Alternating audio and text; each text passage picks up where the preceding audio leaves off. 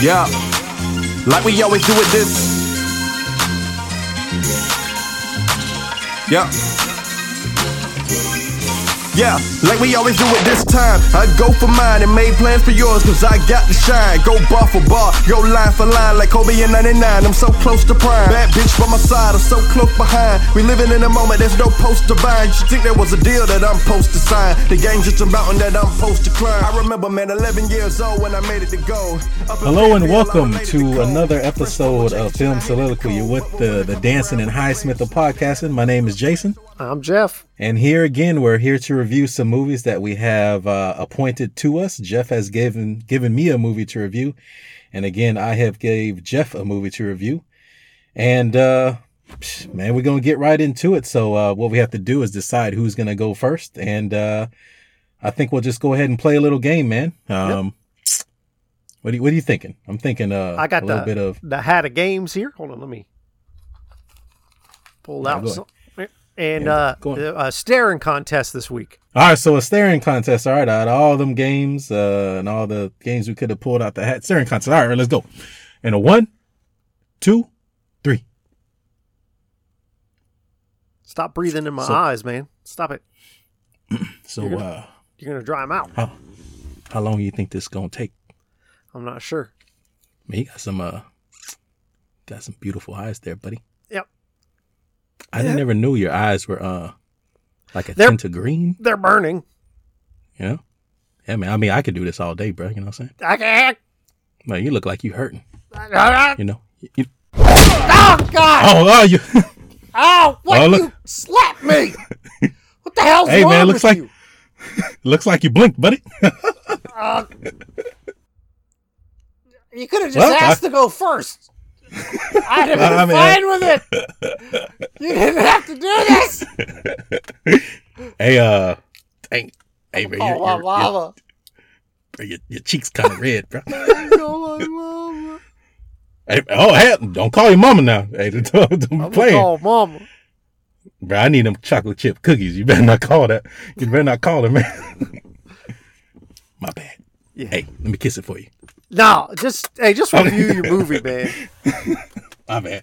So hey, like they say, turn, remember, turn the other cheek, bro. Yeah. All right, well, I guess I'm going first, Throw guys. Uh, looks me. like I guess I Throwing won the staring wrong contest. I won it fair and square, man. No problems. No problems at all. All right, cool. So, uh, Jeff, the movie had the movie is given me to review is called Little Miss Sunshine. Came out in 2006. It stars Abigail uh, Breslin as Olive, Craig Kinnear as Craig. Richard the dad. You got the last name right. Uh, uh, let's do a little inside baseball here. Beforehand, Jason was practicing how to say the name Kinnear. He got it correct, but he failed at saying the name Greg correct. I practiced that so hard. I got the last name right, but the first name wrong. I try. Anyway, uh, Paul Dano. Your boy. I can't even do it right. There we go. All right. Alan Arkin and Toni Collette. Sounds like that travel agency. Did you like say Connect- Steve Carell? Did I miss that? I must have missed Oh that. no, I didn't say Steve. Oh man, I forgot that guy, man. How the hell are you gonna forget the? Because it's such a bummer. He's trying to kill himself again. What what's up with these movies? All right. Hey, yeah, I know. I got to record another disclaimer.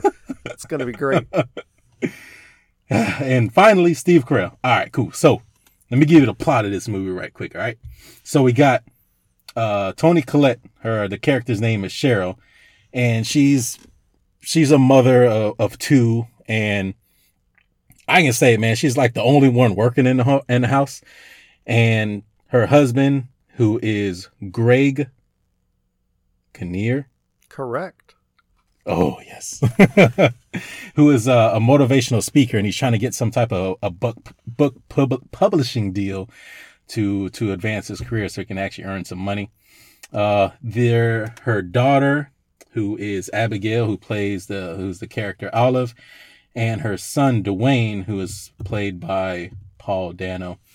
And so long story short, I'm trying to think how I'm gonna wrap this movie up into one consensus of a plot. So, Steve Carell, who's the brother of uh, Toni Collette's character Cheryl, it he opens up the scene. He's he's based in a mental hospital. He just attempted suicide by by slitting his wrists, and she has to take him on as his caregiver uh, at her own personal home, uh, so that way can she can be his suicide watch.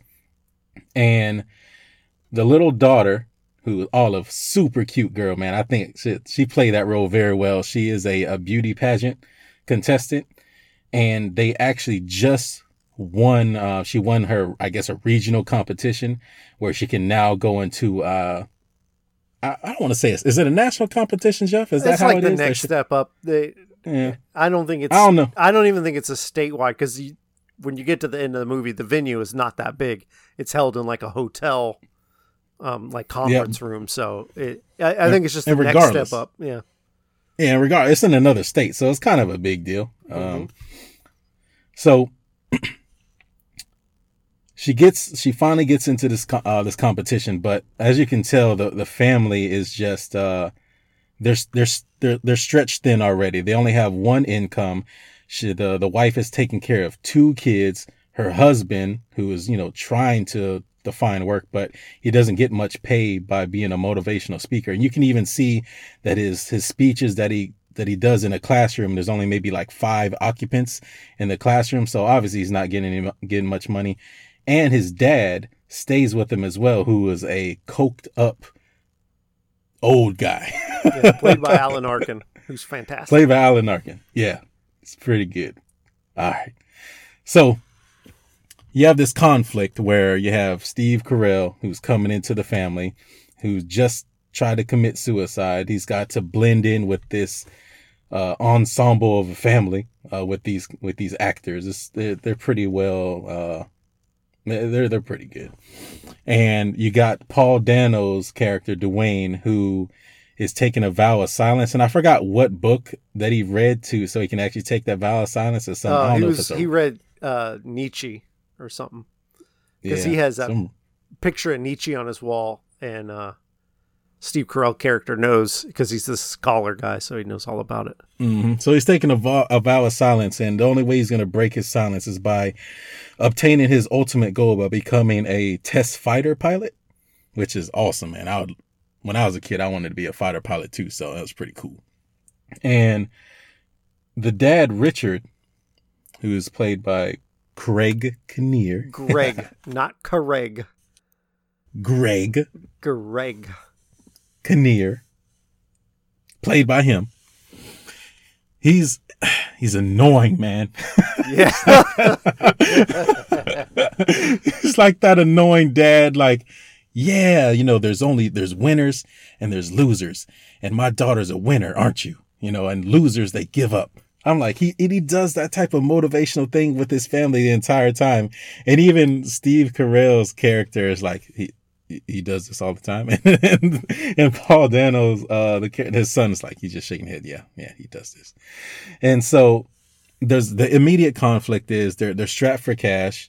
Greg the dad needs uh he, he's trying to f- sign this important book deal and he needs that weekend to solidify that deal and he can't afford to go out of town because the competition that next step up for that pageantry level is 800 miles away in uh, California. I forgot the the city. Um, do you remember? no, I don't remember. I don't remember either. Was it important? Nah, nope, not really. not to the plot at all. Other than the distance that they travel, which, you know, several days. Mhm. Yep. Redondo, that's what it was. Redondo Beach, California. No clue where that is. I don't know if it's on the north coast, south coast. I don't know where it's at. We could have done research probably we so, but I didn't. I didn't now. because it doesn't matter. Sure, it doesn't. It's my review. My bad. I'll be quiet now. Sorry, no, no, I'm just talking. I'm talking to the evidence of people who out there who uh get. They'll, they'll, let us know, man. You know, they they let us know Nicole Kidman is actually Australian instead of British. So All right. So Scott from Budget Arcade and both Tessa from Tessa and Elliot argue decided that it, I had to know. It was so important to know that she's Australian and I'm an idiot Thank you. So I mean, I'm, I'm pretty sure they'll, they'll they'll hit us up after listening to this episode. Anyway, so first things first, you know me, man. I like to I like to dig into it a little bit. So the trip is 800 miles. I'm gonna tell you straight up. When I was a kid, I had to travel 800 miles every summer from Florida to Washington D.C. And thing took like 13 hours max. I'm talking about we stopped, man. I'm a kid. I'm bored. I want to stop at the south of the border. I have to take a piss. I got to take a dump. I want to buy some toys. I want to play my Sega Genesis. I, my battery's dead. Um, no, not Sega Genesis. My um, Sega Game Gear. The, you know, the batteries only last 30 minutes. Got to pull over again. My dad's cheap. Yep. My, my dad's cheap. He only buy those batteries with the black cat on top. So them things. I know exactly which ones you're talking about too. They had them at Food batteries on. Yeah, man. I, I couldn't get no Duracell as a kid, no Energizer. I didn't even know what that was. That was a luxury item. Never got that. So, man, it took us 13 hours max. You telling me they couldn't make this trip in two days? Whatever. All right, I get it. It's a movie. Now, another thing too is the the the, the type of vehicle that they choose to drive there is this Volkswagen T2 microbus, right? It's bright yellow. Yeah. looks like a little looks like one of them little short buses from you know from the school man and don't clown i used to ride that not because you know our bus broke down Let in me the tell hood you. too My father used to drive those, and he took pride in it. And he's a good ass bus driver.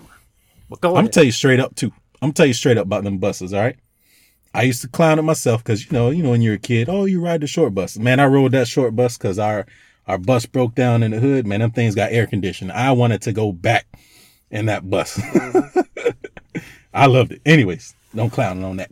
Anyway, it's the it's a Volkswagen T2 microbus. They got to drive it across there across 800 miles, uh, whatever state they're from. I want to say Arizona, all the way to to California, and obviously it's a piece of crap.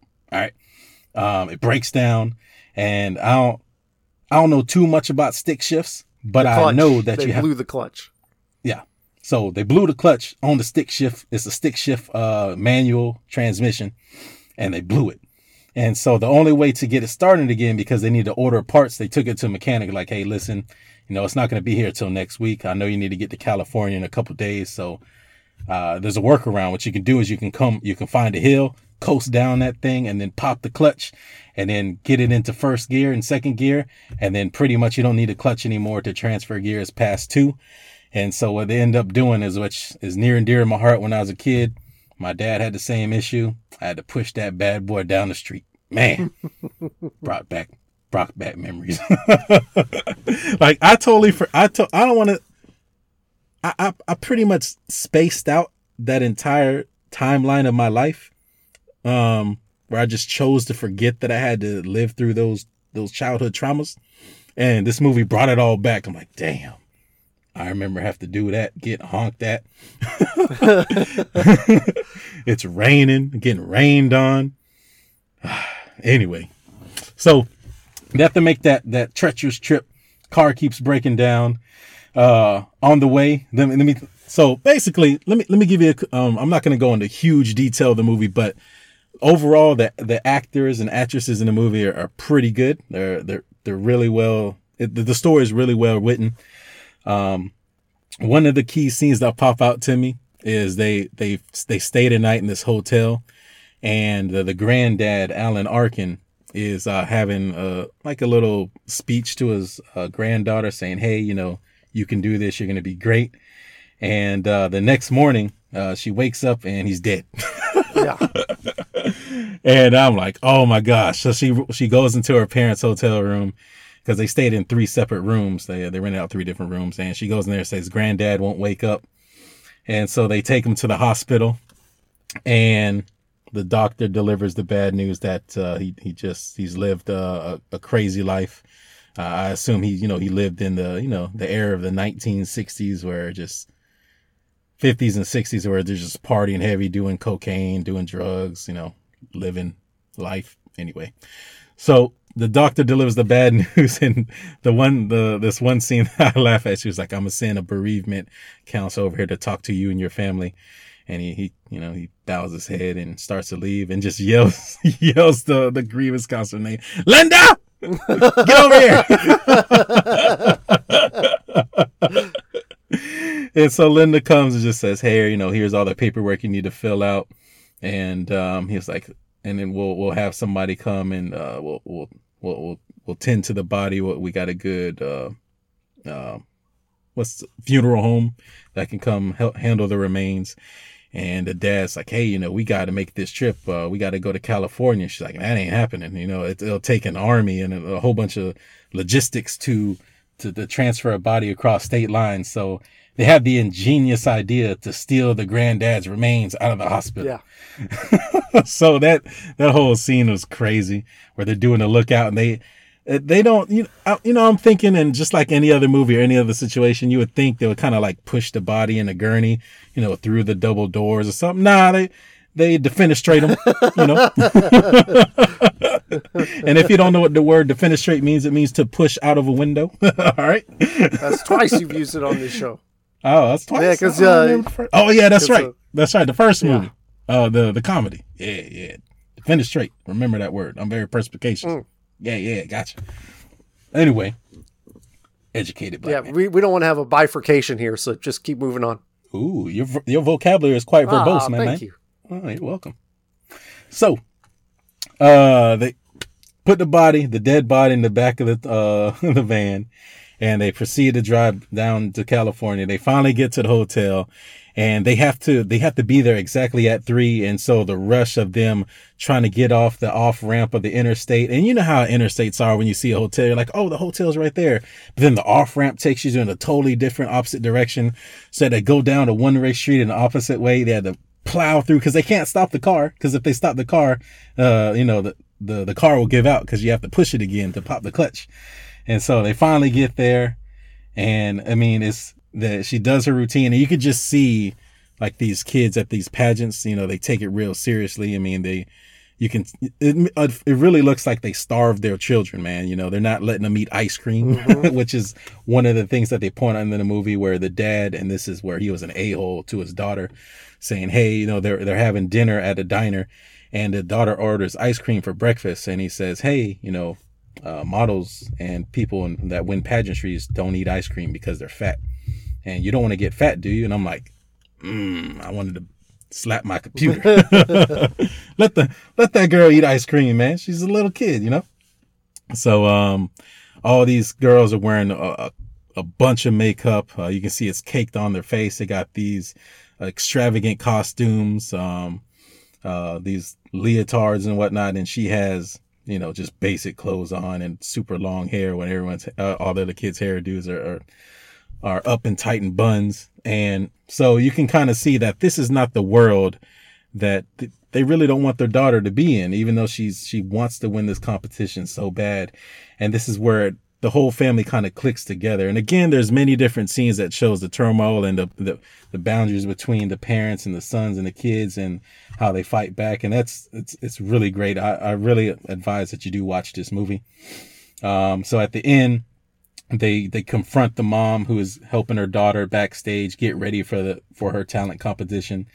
And they're like hey you can't do this you know these kids and these these parents you know they take it seriously and they're gonna laugh at her. We don't want to humiliate our daughter like that. And she's like well she's come so far just let her go through with it. And so she gets on stage and she plays uh i'll let jeff tell you the song because i totally forgot what it it's is super freak but it's something by that, rick james. Yes super freak. Yeah. and so she gets on stage and this song is actually chosen by her her now deceased granddad.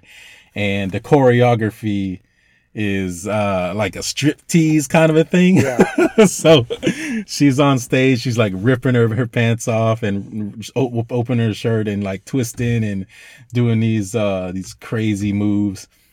And obviously the judges are like loving it you know they're having a good time but the parents are just pissed off and uh, the host of the the hostess of the show she's trying to shoo her off stage and the family comes together and this is their big pivotal moment to come together as a family. They jump on stage to defend their daughter and they start dancing with her.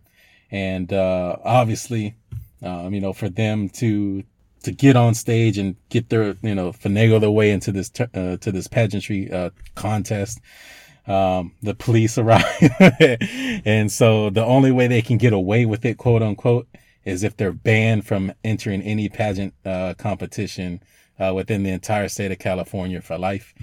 and that's the only way they can leave, you know, scot free, no problems. And they're like, "Yep, we accept that," and uh, they never they never uh, turn back, and they that's pretty much how the movie ends, man. So yeah, man, I liked it. It was pretty good. Uh, they had uh, some slow moments and you know some some funny moments, and I do have to give it to you. Paul Dano as a young adult actor was pretty good. He played like that. He played the teenage son I do not want to have it in my life, man. uh, I I wouldn't know what to do to to go to my kid, and he just doesn't talk anymore. And then he writes on a piece of paper. You know, any anytime you need him, you, know, you ask him a question.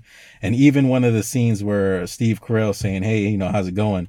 And he says, "I hate everyone." He goes, "Well, what about your family?" And he underlines the word "everyone." I just I don't know if I how to, I don't even know how to deal with that. So he he plays Well, He his plays dad is pre- this he- twisted motivational speaker guy that demands perfection. so Mm, and it, and his son is the complete total opposite of that, and so you can kind of see um, that uh, that battle between the son and uh, the son and father, and along with the mother as well. So uh, it's it's a pretty good story, man. I, I kind of like it. So kind of like it. um, kind of like it. it's not bad. It's not great. Now I know you said that you're gonna try to give me an A movie, Yeah. and uh, I again I, I I like it, uh, but it's definitely not A. Okay. Well, I have So uh, have this envelope So, you um, gave me at work today. Yep, yep. So I didn't want to cheat or nothing like that. So as soon as the movie was done, uh, I pondered it. Uh, I, re- I rewind, uh, rewound the movie, um, looking at a few more scenes again, um, to, to check out the acting and, uh, you know, how the, the cinematography is and all that. And then I sat, you know, at my desk and then I pulled out a, a- a piece of paper and I wrote the letter score on it. So, uh, Jeff, you go and open up that piece of paper and, uh, tell everyone what I gave the All movie. right, I'm opening this now.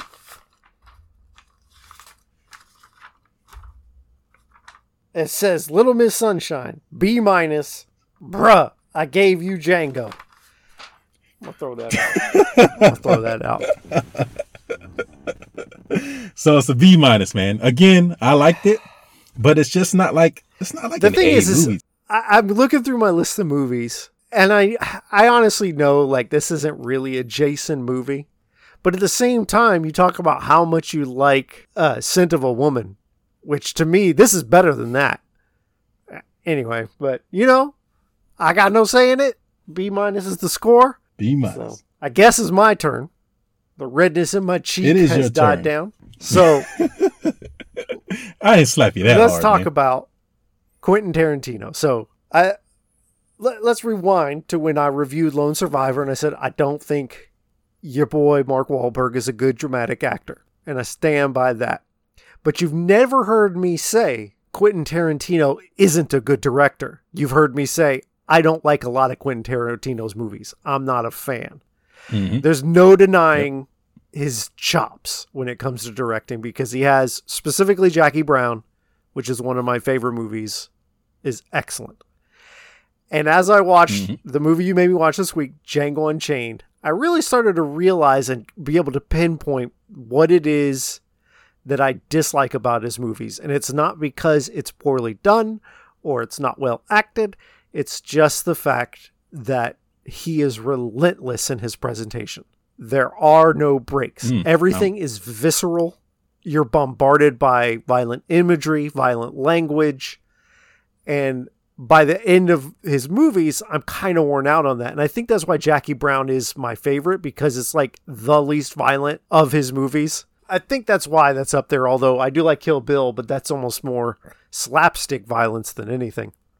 Whereas the violence and Yeah, that's over the top to just to be over the top. and and that doesn't bother me as much as like realistic violence. Like i kill bill one of the reasons i like it is there's a lot of fodder. Like the people that she mows through you don't really care about. It's not that real and there's a sp- suspension of disbelief that goes with it.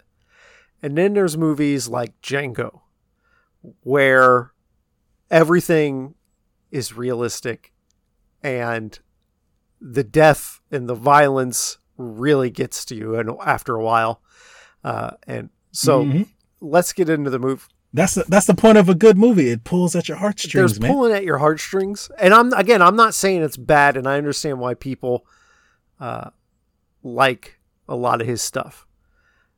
There's pulling at your heartstrings, and then there's just a, bombardment of is the is the way he does things. But I'll get into that. So Django Unchained came out in 2012. It stars Jamie Foxx, Christoph Waltz, Leonardo DiCaprio, Kerry Washington, Samuel Jackson, and a cast of others. Oh, and then Jonah Hill listed on IMDb Yes, just as s- Bagman number two, and we'll get into the Bagman because that scene was ridiculous. So this movie It'd be nice to see. yeah, this movie deals with slavery, and there aren't many topics more serious than slavery. I mean, like, so already you're dealing with something pretty heavy. So, as the movie starts off, there's these slavers walking a group of slaves, and they're interrupted by Christoph Waltz character, Dr. Schultz. Dr. Schultz is there to uh, purchase one of the slaves, one in particular that's from a particular farm. Uh, and through a series of events that ends up with the two slavers being murdered, he, uh, Dr. Schultz, and Django are introduced to one another. Django finds out that Christoph Waltz is a is a bounty hunter, and he has some bounties that he needs help with, and he needs help identifying some people that Django has run into, so he knows that Django can do that. So that's why he's employed him, so to speak. Uh, he mentions to Django, "Hey, I'm not. I'm against slavery. However, at this point, I'm using it to my advantage. However, if you help me do this job, I'll pay you $75 and I'll give you your freedom. Django's like, well, that's a great deal because one, I get to kill these guys that you're talking about that I already don't like and want to kill anyway because you find out that they have uh, beaten both Django and his wife, uh, who's played by Kerry Washington, named Broomhil- Broomhilda. Trying to find them Brittle brothers, So man. yeah, trying to find this this trio of brothers. Uh, so they track them to a farm, or not a farm, but a plantation, where Django finds out where they are. They're they're at this plantation under another name. Uh, Django doesn't waste any time, even to the surprise of Doctor Schultz, who is they you find out uh, in a scene earlier is pretty not subtle about the way he bounty hunts. He shoots people dead in the street and then gives people, you know, the bounty as a way of saying, "Hey, I'm here because of the state. I'm uh, what I've done is legal. I've killed this guy because he's a criminal and there's a bounty. You can't really do anything." And he's very forward. Christoph Waltz is fantastic in this movie. He's so likable. Yeah. He's really, really good. hmm Um, a- a- I like his accent. yeah, too. he's a, he's a German accent. Did you know this was the guy Inspector? He, he's Yeah. the guy. In, Uh, he. That's why. That's that's the thing. So that's why I was so excited, Inspector, because I knew he was going to be in it because he played such an awesome character in Django, and it just obviously it didn't Yeah. translate. But we. let's he is one of the the best characters in a movie. He's fantastic, and he plays opposite of a stoic and and and brooding and angry Django by Jamie Foxx. Throughout most of the movie, Dr. Schultz is very effervescent and light, and he doesn't worry about much. You know, he's in this situation where he's got everybody pointing guns at him early in the movie, and he's just not worried about it. He's got a plan for everything, and it's all under control with him. Uh, so turns out that Django is quite the skilled bounty hunter. So uh, Django's mission is to get to his wife, who was uh, resold by the the brothers. What were their names? The whatever brothers, Oh, the, the brothers. brothers. was resold. Christoph Waltz character says, "Hey, you're an amazing bounty hunter. Why don't you work for with me? You'll get a large percentage. I think it was like 60 70 or maybe 40 60 uh, split of the bounties. And then after winter's done, you can go find your wife and you'll have a ton of money in your pocket. And Django is like, okay, this sounds like the right thing to do.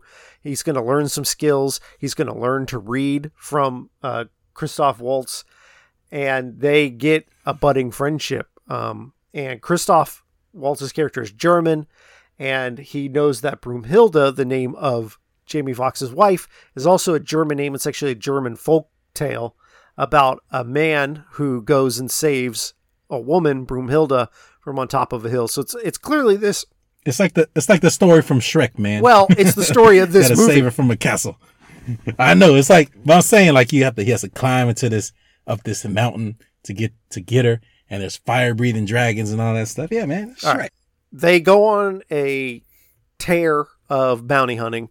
One uh, uh, scene, like the first bounty that Django does, is this man who's actually plowing a field with his son, and he's like, "Mm, "I don't really want to shoot this guy in front of his son." Doctor Schultz talks him into it. Say, "Hey, this is the job. This is the job you do. You either do it or you don't." So Django does it. So after their season of bounty hunting and getting tons of money, and Django's been trained, learned how to read, learned a lot from Christoph Waltz that you just kind of get through context clues. Uh, they find out that uh, Broomhilda was sold to a plantation owned by Calvin Candy, who is played who is played by Leonardo DiCaprio.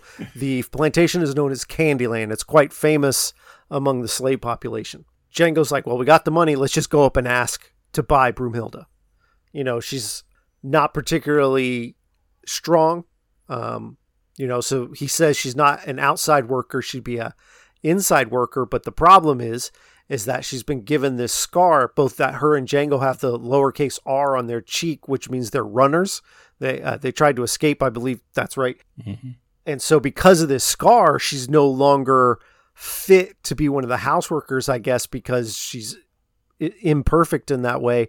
But he says, Django says, well, what she would be is a comfort uh, worker. And uh, Dr. Schultz briefly is like, oh, what do you mean? And he goes, oh. So basically, she would be an unpaid prostitute. Uh, basically, he'd have guests. Uh, Candy, the guy that runs the place, would have guests, and that's what she would do. She would just go in there and entertain the guests. And you can tell Django's pissed. Like, and he's pissed pretty much throughout the whole movie, and for good reason. Uh, you see several flashbacks as to what happened between him and his wife, the the beatings they took, um, the torture, and anyway, so they Django's like, well, let's just go up and buy her, and we'll be done. And Christoph Waltz is like, well, that probably won't work because this guy's really too busy and too rich to just say, hey, here's $300, give me this slave you don't really care that much about. Christoph Waltz is like, what we should do is actually offer to buy something a lot larger and then sort of throw her in as a constellation or buy her at a cheaper price, you know, while we're there. You know, that way our intentions aren't so obvious. Uh, so they go to Candyland, where Calvin Candy, one of the things he specializes in is fighting slaves, slaves that fight each other for money. So, uh, other slavers will bring their biggest and baddest and toughest slaves, and they'll make them fight each other. And in the case that we saw see in the movie, to the death. So there's two scenes that Jason mentioned when I watched the movie that are going to be tough to sit through, and this is the first one. You walk in, and the first time you're introduced to Leonardo Leonardo DiCaprio's character, there's two slaves fighting in front of the fireplace, and there's Leo and this other guy watching, who I guess owns the other slave, and uh, essentially they probably put some money on this and you watch one slave beat another to death and like cave his eyes in with his hands and then beat him in the head with a hammer. It's this is what I mean when I talk about um, Quentin Tarantino and violence. It's visceral. It's head turning. You know, I've seen a thousand Jason movies, but when he when Quentin Tarantino directs it, he makes it the most human thing possible so that it just stings that much more. Now, I've done a lot of editing in my language. Uh, you'll hear me say that um, someone is an outside worker or an inside worker. The, the word worker in the script is replaced with the most notorious, um, what's the racial slur uh, that can be said Mm-hmm. to a black American. And it's constant. The word is thrown around ad nauseum. It's just constant. and the it really gets to me a lot though when it's thrown around by the white characters and the cast and it's just like good lord and it doesn't stop the whole movie. And and i told jason i was like yeah it was hard to watch. He's like yeah that's what it was like. And i know i know that's what it was like. And who the hell am i to say hey cool it you know? My problem is is that i hear it so much in this movie and and if I listen to hip hop that I'm worried it'll become part of my vocabulary and that it's something I'll accidentally say or it'll slip out because I've heard it so much. And it's just what Yeah, the problem with it is these days is people don't understand the true meaning of it. They just throw it in there like it's a, a normal part of your language. And that is it's no longer this derogatory word. It's something that's normalized, which it completely is not the stuff, if you go back and watch history, and I hear the stories from, you know, my, my grandparents, my great grandparents, my aunts and uncles of the stuff that they heard, you know, in the, you know, the 60, the 50s, mm-hmm. the 60s and all that stuff and earlier times in the 1900s. Uh, yeah, man, it's, it's not a great word and it, it definitely needs to be banished off this earth for sure. Well, but, uh, that's the problem. It's not that I don't, I don't think that you, if you hear it a lot, cause you hear curse words a lot and you chose, you, you know, there's there's some languages that you and words that you just choose not to say but it's just the way the culture is now they're trying to they're trying to make it as if it's it's not a bad word anymore. That's i think that's where you're going well i'm not even saying that because i read a book one time and i bought it because it sounded like this sort of funny book about race relations. It, it was written by a black author called making friends with black people and I thought, like, I read the first two chapters. I'm like, this is hilarious. It talks about just the awkwardness between race relations and it does it in a light way. But then I got into the book further and it kind of took a more serious turn. And it, it wasn't exactly what I was looking for. But one of the things he says that I kind of agreed with that was genius is that I don't know how to say this in the most PC way possible, but essentially that word has been that has been used against uh, black people for so long has now been turned to where it makes us white folks uncomfortable. And in a lot of ways, that's kind of genius.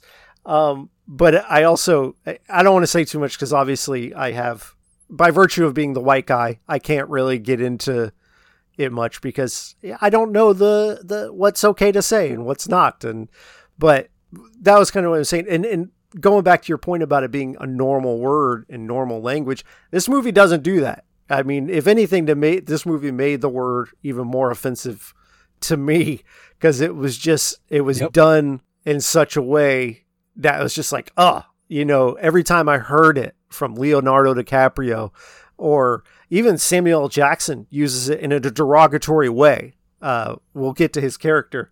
I don't want to go on too long. We're actually at that point. So they basically they they show this fight and Christoph Waltz says, I want to purchase someone to fight, a fighting slave. And obviously, you wouldn't sell me your top one. And they kind of go back and forth about you sell me your number one, your number two, or number three. And Christoph Waltz has asked Django to play a person who, what's the word I want to use, appraises uh, the value of a fighting slave.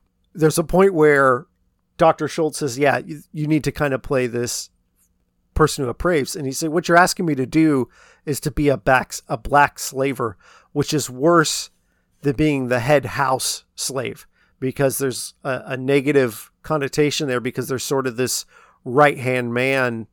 And, and we'll get into that. And so they kind of say, Hey, the, we're willing to offer you a ton of money, like $14,000 or $12,000 for uh, this top tier slave. So we're not slouches when it comes to money. This obviously piques Candy's interest because that's a lot of money. So he invites him over to his main plantation where they know Brunhilde is.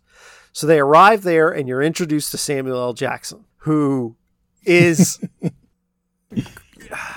it's like hard for me to say he's hilarious because this you can say it. He's hilarious. He's hilarious in, in the movie, but what he does is offensive at the same time because he is. You immediately tell that Samuel Jackson's character, who is the head house slave, is very comfortable with Leonardo DiCaprio's character, like talking back to him, like, "Who the hell is this you brought to my house?" You know, and Leo's like explaining things to him, and there's no like the whole time you've seen Leo on the way here, on, on the way to where they're going. A very important scene happens, and it's the second most disturbing scene in the movie, where one slave is up in a tree because he ran away, and the reason he ran away is because he didn't want to fight anybody anymore. He's won all three, two or three of the fights that he's been in, and he just doesn't want to do it anymore. He's heartbroken. Eh, he doesn't want to kill people. He's, his hand is being forced. So Leonardo DiCaprio's like, well, if you don't fight, you really have no worth to me. Who's going to reimburse me? And Dr. Schultz, who is very much against slavery and, and sees everyone as people, is like, well, I'll reimburse you. You don't have to kill this guy because he saw where it was going. And Django has to play the part of this ruthless slaver. And he says, no, he won't, he won't reimburse you. The, the steps that Django has to go to to get his wife back includes watching an innocent slave die at the hands of dogs as he's shredded. And you can tell that there's a moment where Leonardo DiCaprio's looking at Django, looking at him in the eyes while this slave gets torn to bits by a dog. And he's like, Your friend, talking about Dr. Schultz, is having a hard time.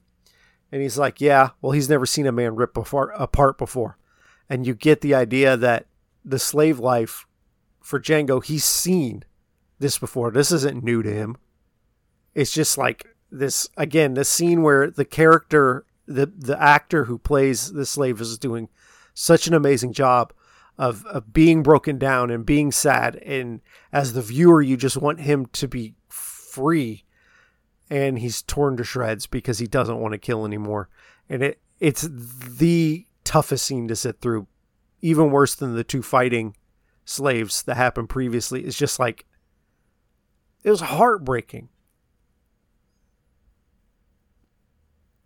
That's it. I mean, so they get to this place and oh, so Samuel Jackson. It's crushing, right? it's brutal, man. Like when I go back and think about this movie, like at work today, I started tearing up. It's just a heartbreaking thing, and and Tarantino does not pull punches with what he shows you and how he shows you things.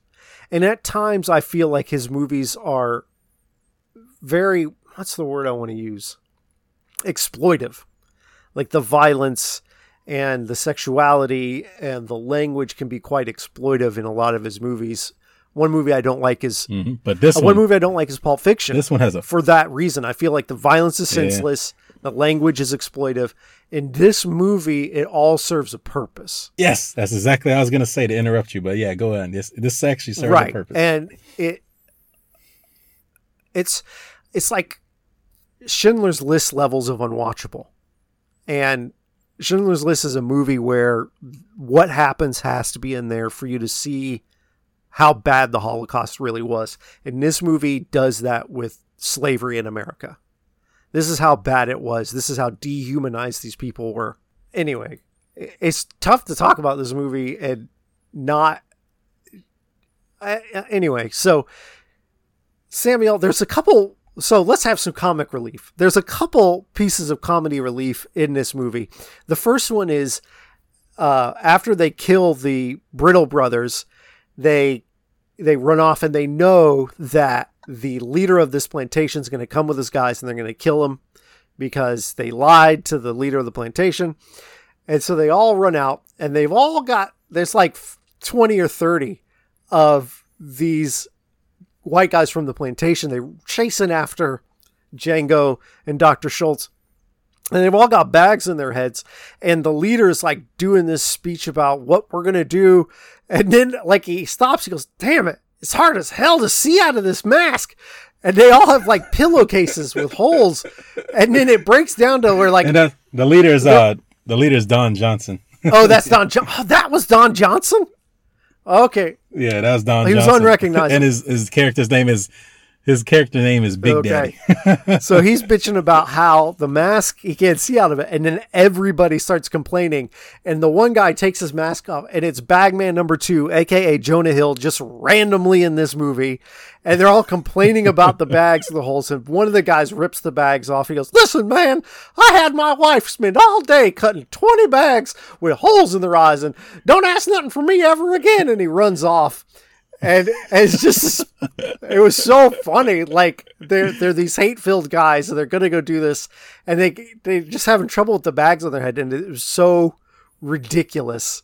Um and it was really funny. So the other funny part is when samuel jackson sees django on a horse which they mentioned early on is you don't see a lot of black men or women on a horse back in these days. He immediately is like livid that Django's going to be staying in the house.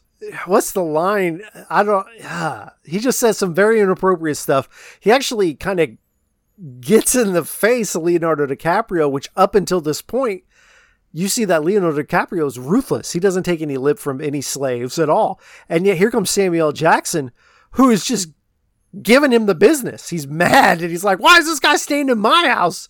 Anyway, it's really funny scene, but then it, it quickly just turns serious again, which is like this sharp right turn. You find out that Brunhilde's actually on the property in a hot box, which is basically this hole in the ground with a metal grate on top where she's stuck underneath, roasting in the heat. Because you find out that earlier she had tried to run away. Brunhilde knows German, and Dr. Schultz is German. Under the guise of wanting to have some companionship for the night, he asked that this what was the the woman you said you have who speaks German? Oh yeah, Brunhilde. Yes, I'd like her to be in my quarters. And so uh you know, Brunhilde shows up in Dr. Schultz's room and he kind of preps her. You know, he's like, "Hey, um we have a mutual friend. I don't want you to scream. Promise not to scream." And she says she would. She they open the door. Django's there. She sees him. Uh, he says, "Hey there, troublemaker," and she faints. So now they've been reunited. I got to keep moving because I'm running long. I always run long, but there's a lot in this movie. So So- lot. It is a lot to cover. It's a three hour movie. yeah, it's a three hour movie, and they're discussing um, again. They are pretending to be at Candyland to buy a fighting slave, to buy one of the top three. And so they're negotiating pricing at the table. And Samuel Jackson's character starts to notice just some body language between Brunhilde and Django, and he realizes, hey, those two know each other. And he pieces together this plan that Django and Dr. Schultz have come up with to leave with Brunhilde. And so, anyway, they agree on a price for the fighting slave. And they say, you know, I'll need five days. That's a lot of money. Let me go talk with my banker and get this check done, and we'll get it notarized and all this stuff. I'll be back in five days. And um, Leonardo DiCaprio says, yep, sounds good. So he kind of, in passing, Dr. Schultz is like, you know, while we're at it, you, do you have any need for Brunhilde? And Candy says, no, I don't. And he's like, well, what do we say we talk about purchasing her? And Samuel kind of stops the situation and says, can you talk to me in the library? He tells Leonardo DiCaprio. So you get to the library and like all of the pretense is gone now. You can tell that Leonardo DiCaprio and Samuel Jackson's character are more than just slave and master. There is friendship there. that Samuel Jackson actually cares about his master, um, Leonardo DiCaprio. He tells him, he's like, "Hey man, these people are taking you for a ride. Uh, they're not here to buy a fighting slave. They're here to take Brunhilde and leave. And they're going to get Brunhilde for like three hundred dollars and leave." So Leonardo DiCaprio listens to this, says, "Oh, you're totally right. I see it now. Wow, they almost got me." So Leonardo DiCaprio, through a lot of theatrics, reveals to them that he knows that what they're up to, and he says they basically ha- point guns at Dr. Schultz, point guns at Django, and say, "Hey." Uh, you're not leaving without paying me the twelve thousand dollars we had agreed upon, and all you're getting is Brunhilde for twelve twelve thousand dollars as we agreed upon. So at gunpoint, they agree to this deal. they do the paperwork, get his seal on it, his stamp. So now she legally belongs to Dr. Schultz, and the very first thing he does is sign a document freeing her. So within this span of them finding out now Brunhilde is a free woman, uh, they've had success. So as they're about to leave, Leonardo DiCaprio says, "You need to shake my hand." In the South, we don't make a deal. deal's not done until you shake my hand, and he threatens to shoot Brunhilde if he does if they if they leave without shaking his hand. And Dr. Schultz has too much pride to shake this to shake this monster's hand. Yeah, he he had a conversation with him about seeing that slave chewed alive by his dogs. They show a sequence where Dr. Schultz can't even get it out of his mind. It's all he can think about is this guy dying in front of him. Under gunpoint, he insists on a handshake. So Dr. Schultz goes up to shake his hand, and he has like a retractable gun that shoots out of his jacket sleeve and he shoots Leonardo DiCaprio in the heart. Samuel Jackson freaks out. He's very upset. He goes to cover him. Dr. Schultz turns to Django and says, I'm sorry, I couldn't resist. So one of Candy's loyal gunmen shoots down Dr. Schultz, and a shootout ensues. And eventually, Django, in a bloody shootout, there's a scene in the hallway where they're like in the main foyer of, of this huge plantation home and they're shooting from these guys outside and Django's inside shooting at the guys outdoors and there's a guy in the middle who's on the ground who just keeps getting shot in the knee by both Django and his own people. It's just like this guy just getting shot up from everywhere. Well anyway, they end up capturing Django because they threaten to kill Brunhilde.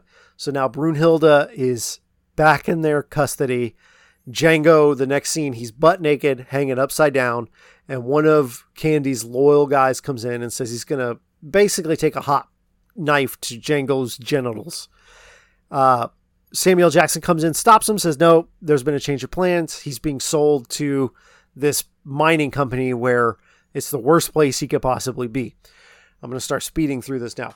So they're moving down, and Quentin Tarantino shows up in the movie alongside another two people Quentin Tarantino and this other guy have these Australian accents for no reason at all. And then there's like a main guy with a regular American accent. Not regular, but for this location, it's what would make sense. And Django says, Hey, you know, you guys are missing out on a lot of money. There were two bounties back there, or th- three or so. And he pulls out the um, wanted poster from his first bounty that Dr. Schultz asked him to keep on him. Says, "Hey, these guys are back there. I I'm a bounty hunter. I I rode in with I'm not a slave. I rode in with this doctor who is also a bounty hunter." And to corroborate this, they talk to the slaves that they also have in the back of their like trailer behind their horses.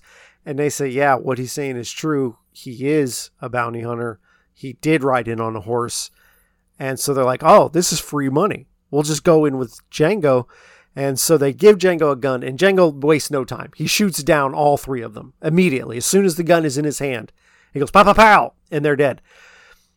He grabs a horse, he grabs TNT, he rides back to the um, plantation. To Candyland. To Candyland. He shoots the hell out of everyone, including Candy's sister. Uh, he frees the slaves that are there.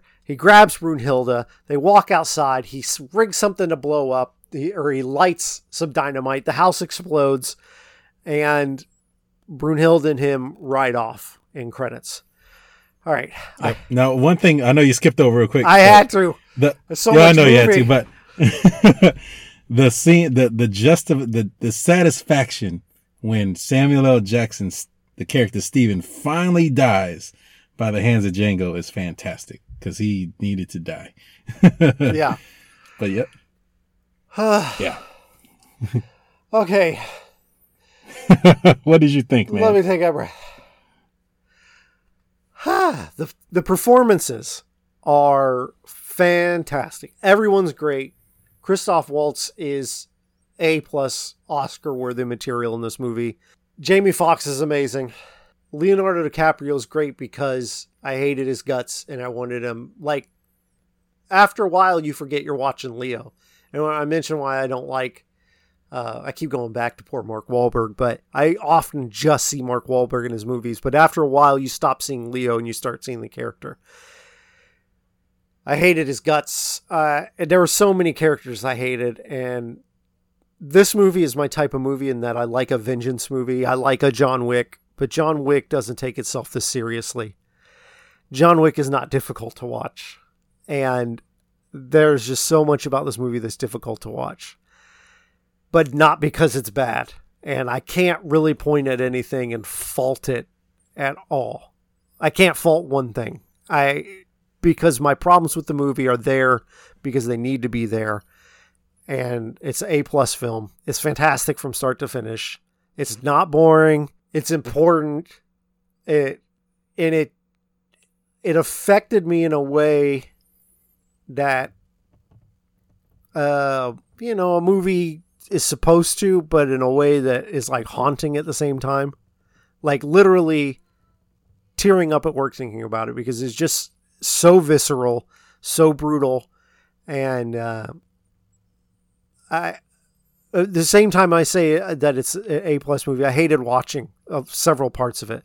There were parts where the action's amazing and the shootouts, and where Christoph Waltz very early on shoots this guy's horse, and it's just like out of nowhere. And there's things that are really great, and then there's things that are hard to watch.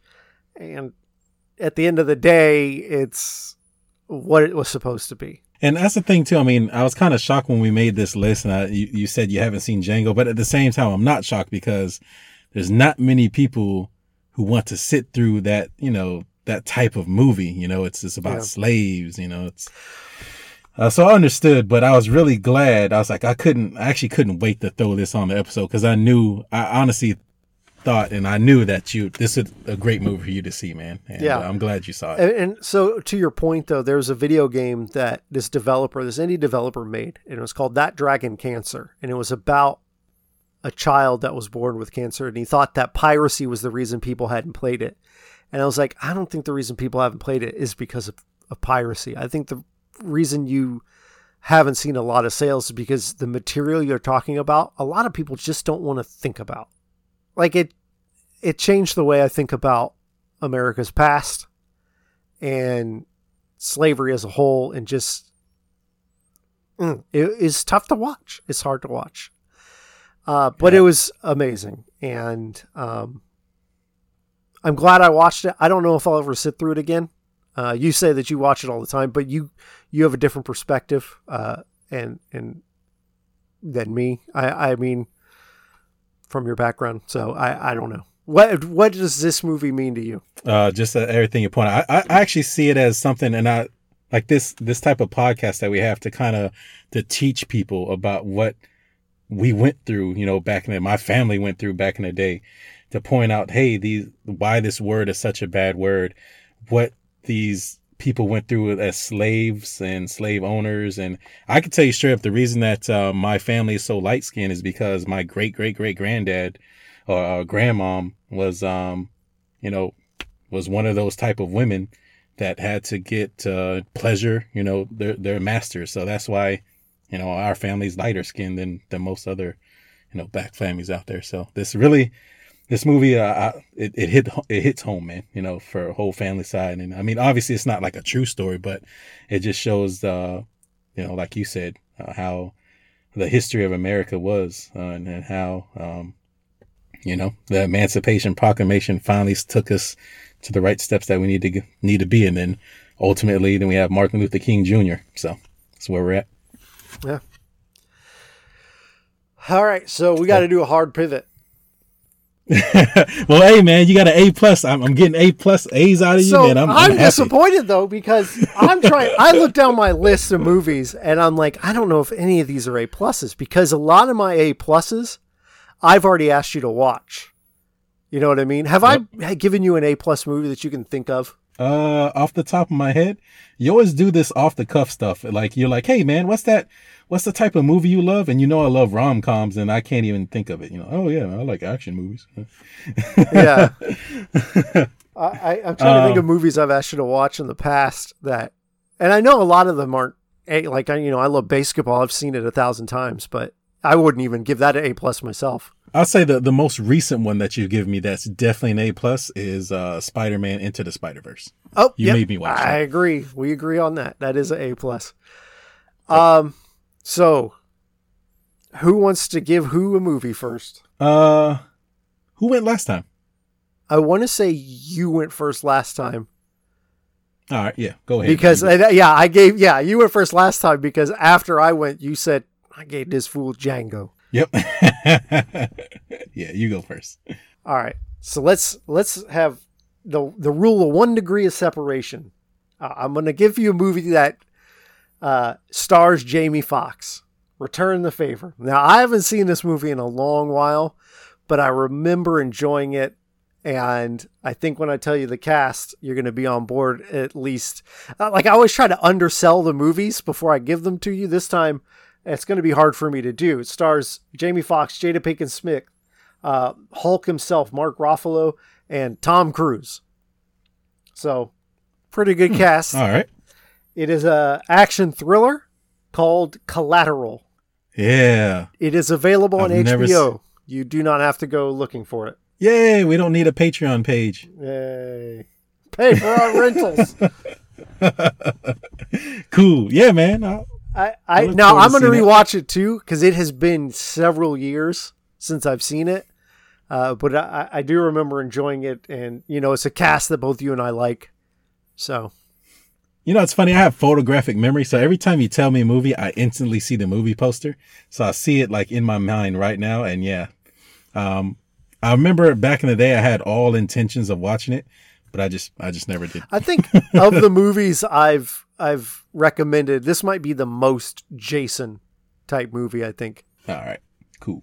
I'm ready. I'm, I'm, I'm- I'm excited now. Okay, cool. you should be. I can't help. I can't listen. I undersell it, and you're not excited. That makes sense, but. Tom Cruise, Jamie Foxx, Mark Ruffalo, Jada Pinkett Smith. It's an action thriller. Yep. Come I'm on. cool. I'm all about it. I'm all about it. All right, cool. So, I I gave you Django, and I knew you were gonna love it. I was expecting at least an A, and you gave it an A plus. And uh, Can I, I have just I've given a you. reward like a comedy, something nice and light, So listen, man. About a ninety minute I- film, please. I wouldn't say it's a reward. You know, I'm just. I'm, Oh, I, I don't think you deserve a, a reward. You know what I'm saying? I'm, I'm giving you movies that I know you're just gonna love, like back to back to back to back to back. You know what I'm saying? But uh, I, we have this long going joke now that you know I haven't given you a comedy yet, and you know what? You get one, bro. You get. You happy? Uh, can I guess? Getting one. So, Is it showtime? all right. So Is it time? Showtime. No, it's not Showtime, bro. You ain't getting that yet. Listen now, don't get mad. Don't Oh be mad, no, bro. you're gonna undersell a podcast. You're gonna undersell a movie now. Don't be mad, okay? So, listen. One of the coolest movies Oh, that God. we've seen recently Does this start is Star Trek, Perry? right? No, no, no. It ain't ah. Tyler Perry. Man, stop killing me, man. Listen. I'm not mad at you. If I was mad at you, I'd give you that, all right? so, Star Trek, right? Now, Star Trek has Chris Pine and all that. And then who's that one character who plays Sulu? Yeah, Sulu, right? Uh oh Yes. oh no. Oh Stephen no. Chow, right? Oh, no, John no. Chow. John Cho. So we got John Cho. Oh, we got God. Kal Penn. No. Bro, you got your comedy. This is what you wanted. Don't don't make me watch the second one. At least give me the first one first. Of course, I'm gonna give you the first All one. right. Harold and Kumar. God, Go to White Castle. This is not a reward. I wanted Showtime. Hey, I bro, you wanted got Eddie your comedy. Murphy and Robert, not Robert. Yeah, Robert De Niro. You'll get that sometime Oh. when I oh. feel like you should get it. but yes, you got your comedy. Hey, listen, man, you, you, stop, you were pushing my buttons, so I, gave you a this comedy. collateral. Man, you haven't even seen it in a long Yeah, time. it's true. It's not like I'm giving you some sort of gym. I'm not expecting an A this week. I've given up on trying to give you an A. Uh, you know, I'm just going to give you what I want to give you, and, and maybe one day I'll hit it. Hey, the others was really close. That was a strong B plus, borderline A minus. I think when I give you Train to Busan, whenever I get around to doing it, I need to do it before they take it off of Netflix. But I think I think that's going to be an A for you. I hope Okay, it's awesome. we'll see. Well, I can tell you right now. I mean, I know a Jeff movie, and I think you would like this, but it's definitely not an A. I know you're not giving it A. Right. so, but hey, man, I might be surprised. You might, you might love it because I can quote a bunch of lines in this movie, and uh yeah, man, I I could watch this movie all day. So. Yeah. All right. Uh, well, we want to thank you for listening. Uh, as always, you uh, can follow us on Twitter at Film Soliloquy. Our music is brought to you by Sir Flame. You can find him on Instagram and Twitter at Set It On Flame. Also, you can check out his music anywhere you stream music. His latest release is called Burn Notice 2. Uh, I think that's about it. Anything else? Like That's it, man. All right. Well, join us next Wednesday for more Film Soliloquy. Yeah. Yeah, like we always do at this time. I go for mine and made plans for yours, cause I got to shine. Go bar for bar, go line for line, like Kobe in 99. I'm so close to prime. Bad bitch by my side, I'm so close behind. We living in a moment, there's no post to bind. You think there was a deal that I'm supposed to sign. The game's just a mountain that I'm supposed to climb. I remember, man, 11 years old when I made it to go. Up in Fayetteville, I related to cold. Fresh bubble jacket, shit, I hated the cold. But when winter come around, we would play in the snow. They had an up north swag, so I.